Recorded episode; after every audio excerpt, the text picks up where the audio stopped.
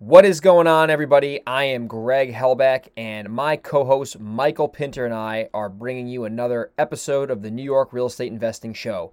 This show is all about how to be successful in New York State, one of the best places and one of the most difficult places to do business in. And each and every week, Michael and I are going to bring awesome content to everybody who wants to learn how to do this business successfully in New York. Between the both of us, we have done hundreds and hundreds and hundreds of deals. We've made millions of dollars and we've also made a ton of mistakes. So if you want to try your best to avoid those mistakes, definitely take a listen to this podcast. Every single week, we are going to provide actionable, tactical steps on how you can be successful investing in the Empire State of New York. Stay tuned and welcome to the show. I had to pull Michael into this interview by his hair and I had to force him to talk about this topic. And if you're listening today, this is something that nobody really talks about. And if you're listening and you're in the Michael and I's market, this is a really good strategy because uh, we have very expensive uh, buildings and we have scarce land available. So we're going to talk all about subdividing today. So if you're in the lower Hudson Valley or in Nassau County, or Suffolk County, this is really, really lucrative. So, Michael, I'm going to let you steal the thunder here because you've done a lot of these, Professor. Well, what you're talking about subdividing properties, right? Well, let's let's get let's put it this way. Let's define what is subdividing a property, and then how do we identify properties that can be subdividable? Because you can make a lot of money just doing this alone without even, you know, touching the house. Okay, so what I've done on several occasions is I found properties on large lots where the house was on one side of the lot. Those intrigue me always because I look at what I can do with the other side, the empty side of the lot. So I've actually I've I've been successful two times on this, and I've been unsuccessful recently once. Um, pretty good ratio, two to one. I guess yeah, I'm batting six sixty six. That's pretty good. So, um, but it takes a long time. So let's talk about what we're talking about. So the idea is if you see a big piece of property somewhere and there's a house on one side, then what you could do in theory is subdivide the property into two lots, one with the house, with the existing lot, sell that for an existing lot, and the other one, if you can make it buildable, which is the challenge, the hard part, then you can sell that to a builder or you can build on it yourself. Now, so I'll give you an example. Uh, one of the first ones I did it was uh, 81 Hathaway Avenue in Elmont. So this one was really poised for perfection. So it's every almost every single property, every single lot on that street is 40 by 100. Now, the the real the the, the rules are you need 6,000 square feet, 60 by 100. But that area was really predominantly 40 by 100, and I had a house on one side and then a completely empty 40 by 100 lot next to it. Almost looked like there was a house there one day, but I don't think there was. Um, so the guy wanted top dollar for the house and I looked at it and I said, I'll pay him a little less than top dollar, but if I can just subdivide the property next to him, I'm going to make a fortune. So um, I paid too much for the for the property. What did you pay for the property? If you can remember, just ballpark. Four hundred. Let's say around four hundred. Okay. And um, and I thought I could maybe sell the house for. The house wasn't in great shape. Four and a quarter uh, 450. I figured I may take a loss on it if I can. Yeah. But I got the approval for the subdivision. It took a very long time, but I got the approval of the subdivision. I sold a lot, and, and the market really helped me out too. So I sold the did house. You, did you get the property under contract subject to getting subdivided, or did you close okay. and then deal with it after the fact? It, it, took me it took me almost two, I think over two years to get it subdivided. So and that guy knew it was going to be a bitch. So no, I had to take that risk, and I had to eat a lot of uh, expense. But in the end, the market saved my ass. I sold it for over 500 and I sold a lot for over 200. So I did oh. good, but I didn't do as great as you think because I had a ton, a ton of money um, in interest fees, a ton of money in taxes. Also, the subdivision was expensive. You see, to do this, you really need patience. Uh, the richest guys in the world, right? I always think are the guys who have enough money and enough time that they can wait for things to sort of happen, right? So in this situation, there are very few people that are going to wait that long to do what I did. I also got denied the first time because of some political bullshit. I, it didn't make any sense why I would get denied for the variance. Um, I had to reapply and then reapply, whatever is a whole mess. So I'm saying we waited it out, and I, I probably made over a hundred grand on the deal, but it was a lot of uh, heartache in the middle. And I, what I, you know, my stupidest thing was I didn't. The house sat, empty. That was one of the ones where I had I squatted. rented the house in the meantime. I should have like air, should have Airbnb'd it, or I should have done something. I could have I could have made another hundred grand on it if I would have been smart. But I always, you know, you think about it short term, and you think about it. Well, I'm going to get approved. It's only six months. How am I going to get these people out? You know, you think, think about the worst case. But the truth is, and and I didn't I didn't learn from that mistake. Well, actually, I did because I, I had a situation recently where I didn't get approved, and I found out that I'm never going to get approved. But in that case, at least I had a tenant in there who was paying me a couple thousand dollars a month in rent. So that in the end, I also it was a deal where I paid too much, but I knew that I could make a little. I ended up like breaking even on it, and I I got I got rental income for I don't know six months, so I made like twelve thousand on it. So it wasn't bad. So you have to. It's a risk reward situation, right? You you never know if you're going to get approved. I did it in a, in another uh, in the village of South South Floral Park. It's it's like one of the smallest villages ever. I think there's like eighteen hundred people in the village. Like the people on the well, well, well, uh, people on the board of zoning appeals didn't know what they're doing because they had never, se- no one had ever applied during their term on the board of zoning appeals. So let me explain how this whole thing works, at least in New York in my area. The way it works is, you, and this is the, the part that that's, that scares people. You have to call the local building department, right? And you have to say, what is the minimum uh, square footage of a lot, and what is the minimum frontage of a lot, right? Those are the two main things. So in most parts, some parts of Long Island, it's 60 feet of frontage. You need 60 feet on the street, and you need 6,000 square feet. right? 60 feet of like, 60 like feet wide, 60 feet wide, and, okay. s- and 100 feet deep. Sometimes it's much deeper. It, it could be 60 by- 80 so by 60 by 70, 100. doesn't matter. but you need those minimums. So mm-hmm. you need to know that. And, and usually the people in the building department I find will very, will very easily tell you. Some are jerks, some won't tell you over the phone, but in person you can get that information. And then you got to you got to whip out your tape measure and you got to figure out how it was. So I just had this property in the village of Babylon where it was like 150 feet wide. The house was all the way on one side, this huge like empty forest on one side, and I thought it was um, it was 150 wide, but they needed like they needed like uh, 80 feet of frontage in that area, and I thought that I would that I would I thought it was only 70. I thought it worked. Maybe it was 130. I don't remember. I needed a small variance. But I spoke when I spoke to the people. So, so the way it works, and this is the complicated part. The way it works is you actually have to file a building permit and, and apply to build on this lot, right? Which you will always get rejected for, right? Because there's some kind of problem, assuming you don't have the minimum uh, uh, area. So you have to spend money on an architect who's got who's got to draw plans of a house, right? You hope you have an architect who has got stock plans that he can just duplicate, and you have to also get sur- surveys. You have to get a survey of the entire lot. You have to get surveys of the proposed house lot with the existing property and a proposed new lot with a new property on it. And then you have to bring all that stuff.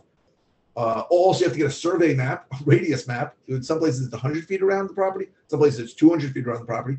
With every single property that touches it, and you, the the BZA, the Board of Zoning Appeals, look at it and decide whether this is uh, typical for the area or whether it is not typical for the area. And also, that radius map serves because all the people who's in that radius, who are in that radius, have to get notified that there's a Board of Zoning Appeals hearing. So once your building permit gets rejected, in, mo- in most places, some places will let you forego getting the building permit, but most places will ask you to file, apply for a building permit, get rejected, and then go to the Board of Zoning Appeals. They call it the BZA Board of Zoning Appeals with this big package of the surveys I just told you, the, obviously the plans of the house. They may want you to do a rendering of the front of the house also, and uh, and this radius map and proof that you that you sent certified mail to everybody in that radius about uh, the hearing, and then they can show up to the hearing. Now, inevitably, some schmuck neighbor is going to explain why they don't want you to build it. It, it, it- it's inevitable. So, listen, if you have the time, and I've done this in some places, you go to the neighbors and you tell them first, "Hey, I bought this lot. I'm building a house. It's going to be a nice house. I like if you can write a letter. I have a letter for you. If you can sign it, I'll print it up for you that you uh, that you agree with it. Those are the things that help you because inevitably some guy is going to decide that it's not. I remember the one in, in NIMBY, not in my backyard.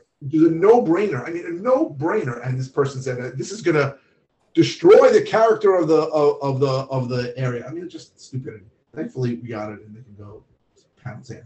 But um, that's the basic procedures. And that's not it's not cheap, right? Because first of all, this whole thing takes time. You have to pay for an architect. You have to pay a lot of money for a surveyor because they're doing multiple surveys. You have to pay for a radius map. You have to pay for all the stupid postage to get these to get this thing out. And then you got you you probably need to hire either an attorney an attorney to represent you, and you want to find out who the attorneys are that, that get things approved. And in some places like Town Hempstead, you have to hire a you don't have to, but it's recommended that you hire a real estate expert. It's like one guy who does every everything. And he gets up there and he basically says, This is typical, it's no big deal, there's 61% of the uh, 200 foot lots of blah blah blah. And that's all this bullshit. And all those things cost money, right? It costs 10 grand easy. That's 10 grand. I was going to say that's 10 grand off the bat, right? off. 10 grand, it could be 15 grand, depends. And then you, you also have to pay the fees, right? It's pay money to see the BZA. They don't do it for free. You got to pay money to apply for a permit. That could be $1,000, $2,000. So it could be ten to $20,000. Most people just don't have the head for it and um, don't have the money for it and aren't going to wait for it. And, and, and it's a crapshoot. As much as you think this is a no brainer, and, and here's the problem when you call the seller and the seller tells you, oh, it's subdividable. I got 17 lots here. You can build a, a subdivision. You can build a mall. You can build a you can build a, a nuclear facility. They don't know anything, so you can never trust them.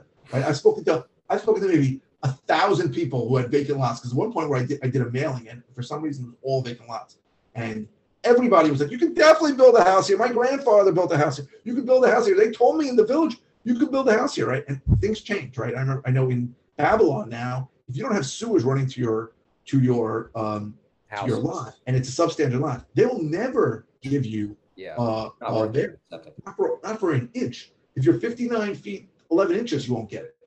These things change over time. It's not so simple. A lot of these people don't believe you, but you have to verify with the local building authority as to what can be done and what can't be done. But that's the basic gist of of subdivisions. Um, it's not easy, and you need you really need to you need to have the money to pay. If you, you have to have a hard money loan, you better start talking about extensions before you even start because you don't know how long it's going to talk, how long it's going to, how long it's going to take. You need to have a good lender who understands it's going to take time, and you need to be able to pay the taxes, whatever, whatever the going costs are. And I would highly recommend that as quick as you think it's going to take, you find some way to monetize the property if you can, because it's probably going to take a lot longer. So, so here's my thoughts on that. Now you're like a walking uh, textbook on this stuff. Encyclopedia. This is why I, I, called you 10 minutes ago and said, Hey, I hope you're not busy. Or I, I pulled the crystal. I said, yeah, I told you I don't want to deal with this because it's so freaking complicated. I don't think anybody gives a crap, but okay. I, I, am like, I'm pulling it out of you because there's there's going to be one person that listens and says, I'm going to start doing this. And they're going to say, Mike, thanks for making me a hundred grand. Where do I send Listen, somebody watching this could be in an area where it's significantly easier. Like it's easier in, in California. I know that for sure live in Alaska, there's no building department, but but in New York, it's a it's a bitch and a half. So yeah, I, would, I would call the local authority anyway and ask them how it works. So here's here's a little hack that can work but might not work.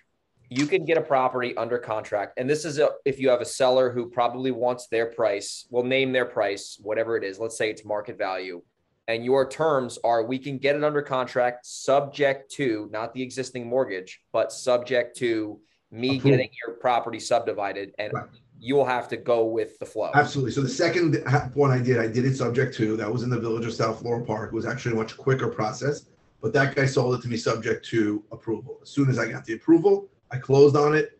Um, he got his money. He was happy, and then I immediately sold the lot. I already had a, a contract. I was in contract already for on the lot, also subject to. So I was in contract to buy the property subject to, and I was contract to sell the lot subject, subject to. Sold it to a builder right away. Um, did you and, find that builder on the MLS or did you find that builder from your network? I don't remember. I think it's from the network. There was a guy. There was a guy who built in the area, and I called him. Yeah, he was good. I sold him a couple of lots because I bought other other lots that you know. I, sometimes I just buy vacant land and I and I'll sell it to a builder if I don't want to build on it. Um, so yes, buying property subject to is good. So, so some people understand what that means and understand this is going to be this could take a time and and it may never happen. Some have no idea what that means, and, and they just think, okay, this guy's giving me my number. I might as well just agree to whatever he does. But it's usually the attorney's going to tell them that this is something in New York anyway. That this is something that could take time. Um, but yeah, that's much better. There's no risk. In, well, there is risk in that case. The, the risk is right. All the soft costs you're going to put into it. If you don't get approved, you're not going to buy the property, but you're going to be out that ten to twenty thousand dollars that that we discussed before. But you're, you're you're limiting your risk significantly. I knew every time I bought a property, the ones that worked and the ones that didn't work, that if a worst case scenario I don't get approved, um, I'm not going to take that much of a beating. But it's a risk reward thing. So if I have a twenty thousand dollar or a forty or a fifty thousand dollar downside, but I have a hundred and fifty thousand dollar upside, sometimes I'll do that because Yeah. it makes sense. You got to just weigh the risk reward in, Yeah. in, in those situations. Well, especially too, like if you know, in our area, lots are actually well, depending on the town, but it, the lots are actually valuable, right? Especially if you can hand a lot on a silver platter that's already went through all the bullshit. That's appealing to a builder because a builder, if they're truly a builder, that's what they're going to do. Half that they're spending half their day on doing that anyway. So I, I've spoken to maybe a hundred different builders in my area, and I can tell you almost none of them will buy a property if it's not approved to go, because they don't want to deal with it and they don't want to take that chance. And as they look at it as this is a zero value to me if it doesn't get approved.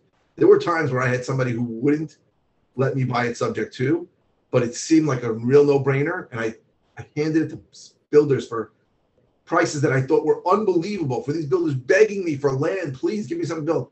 And they were like, it's zero value to me if it's not approved yet. I'm not going to take that chance. They, and why? Because a lot of these guys have been burned, right? It takes one jerk off neighbor to come up and say, you know, I need an environmental, I need an environmental study or something stupid like that. People are pains in the ass. Now, I'm on my own, I'm in my village that I live in, I'm on the planning board. So we only see like subdivisions when they're completely approved already. Either they got the variance or it's completely as of right. And so I have, I have access to look at like old um old planning board uh minutes. And I'm looking at stuff, my village is over 100 years old. I'm looking at stuff like in the 1910s in areas that are now normal. And somebody wants to divide a massive lot into two houses, and people are screaming the same BS they're screaming now. You're going to kill the neighbor, the traffic's going to be terrible. Oh, the environment. is the same shit. People will always complain against development, always. In my neighborhood right now, there's pitchforks and torches going on. They don't want, they just approved some rezoning the area near us. They're telling how bad everything's going to get. And, and, and I have good friends that are like the leaders of this movement. And I'm like, I do not agree with you. You're going to have to develop this area. Right? We had a, we had a, um, a golf course, massive golf course that was zoned residential. And some guys, some, and the golf course, the private golf course was going out of business. They couldn't make, couldn't make ends meet. So a couple of rich guys bought the golf course and they were able to build, as of right, 180 houses. The place went bonkers. They went nuts. So they, they said, like, we'll negotiate. Maybe want to build less, build 100 houses. And they, they, they, they, they yelled at the town of Hempstead so loud, the town of Hempstead rezoned the land to some special use where they can't do. So the, the, the developer now is suing the town of Hempstead for $10 million. I think they're going to win. They, they bought a property. They were going to do something with it. They rezoned this in a special use because all the neighbors are so angry. To me, it's nuts, right? They should negotiate it. So build 50 houses on this massive golf course instead of 150. But they, they there was nobody to talk to. It was just screaming people foaming at the mouth. So um, they're still screaming, foaming at the mouth. There's always going to be people who fight development, even if it's even if it's literally taking their best interest. Even if it's in their best interest, you have a the lot, the one in Babylon was disgusting. People were beg, the neighbors were begging me to build a house on it, but the village would never give me a variance for it. Never, it just didn't didn't work for them. And it was super deep, it was 200 feet deep. People just it's risk reward, right? So the takeaways for people listening, for us to put this in English, is that if you can get a lead and you are in my area or Michael's area, New York City is a whole nother show. But basically, if you see that the property, and this is a, a quick hack, if you go on Redfin or PropStream or the ML, well, the MLS is garbage for that. But if you go on Redfin or PropStream or Zillow, and you see all the comps and you look at the lot size, this is huge in California. You look at the lot size and you see all the neighbors' lots are 6,000 square feet, 7,000 square feet.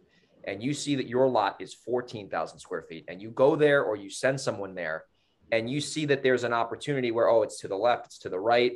You got to use your common sense to to identify this because if the property is directly in the middle of that big lot, you're fucked, right? You can't. Maybe you can build an ADU in the maybe back. you got to look and see what what builders pay for it. It's possible that you knock down the house, you can get more for two Well, yeah, and you can lots, it, but but, but it, math it gets harder. It gets much harder. Yeah, because uh, yeah, if you get it at a discount or you buy it at retail, you know. Because I'll give you an example. Like in Westchester, you can buy a shack for 500k.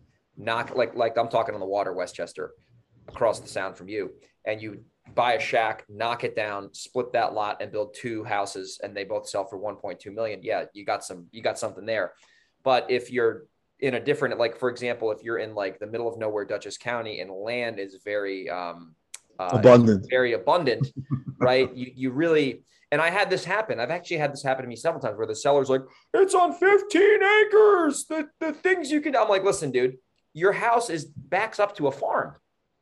nobody like there's not a lot of value there. But if you're in a very urban, dense northern New Jersey, um, you know, even some parts of Orange County, some parts of Rockland County, pretty much all of Rockland County, all of Westchester, all of Nassau, all some of Suffolk, like there's a lot of urban, dense housing that you can build.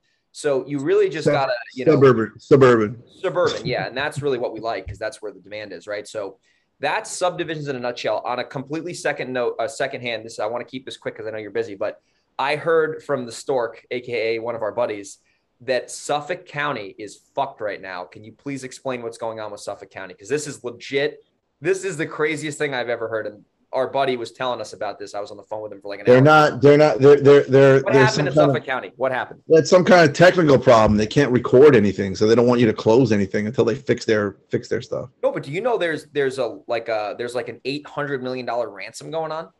Like Oh, they got- happened. They got ransomware at their at the clerk's office. By the way, this could be the best thing because their their their system is That's so. I told shitty. Jeremiah. I said this might be the best thing that ever happened to you because they're gonna have to fix their fucking. Maybe they'll actually put their recorded document somewhere where anybody can see it. I mean, it's such a mess. It's so pathetic that they can't figure this out. But they deserve it because their system is so bad. It's probably as I, you probably can get a seven-year-old hacker can probably go into the Suffolk County clerk's office and, and create his own deeds and his own and it, or just record his own stuff. Their system was so backwards. It- It's terrible. is it holding you up to close? Like, what's going on over there? Like, what does this mean for people who? I have a deal I'm supposed to close. Um, some people are clo- some title companies are going to close it and hold it, you know, and just. It doesn't. it- the truth is, if you hold, listen, if nobody's recording anything from a title company's perspective, what are you really afraid of, right? You're afraid that this guy's going to sell it to somebody else during that time. I mean, it's unlikely. So, hopefully, they'll fix their system shortly. He, I he told me. He said this yesterday, and I said that's the crazy. I mean, he said there was like point- it's a legitimate hack. There's a One like point four legit- million people are all uh, screwed because uh, Suffolk County can't can't figure out cybersecurity. It's easy to That's- believe. I mean, listen, that's a major county too. It's not like you know Greene County, New York, population of fifty thousand got hacked. This is a major county with It's a lot, but if it gets if it gets fixed soon, I think most people will be okay with it. If it takes longer, then obviously it's a bigger problem. Is this an issue in Nassau or is it just Suffolk? just Suffolk. Well, Nassau's got pretty good tax records from what I've seen. It's pretty normal. It's pretty normal that I can go into Nassau County's public records and see everything recorded like since 1980. That makes sense, right? I can see deeds, I can see mortgages. In Suffolk, to see an actual document, I can't even figure out how to pay for it. You're supposed to pay for it by the day, by the you can't even like just click buy this document, which is what you should do, right? Charge me a dollar or two dollars, who cares? But I should be able to see who's on the deed, and you can't. Suffolk County is terrible, and Can also you go in Nassau and see if they owe taxes. Yeah, you can. If you have an address, you can check, and it's up to date to the day. It's very good. Oh, the Nassau County Treasurer's. Office is good, but you can't. What you can't do is you can't run a report of everybody that owes taxes. That's impossible.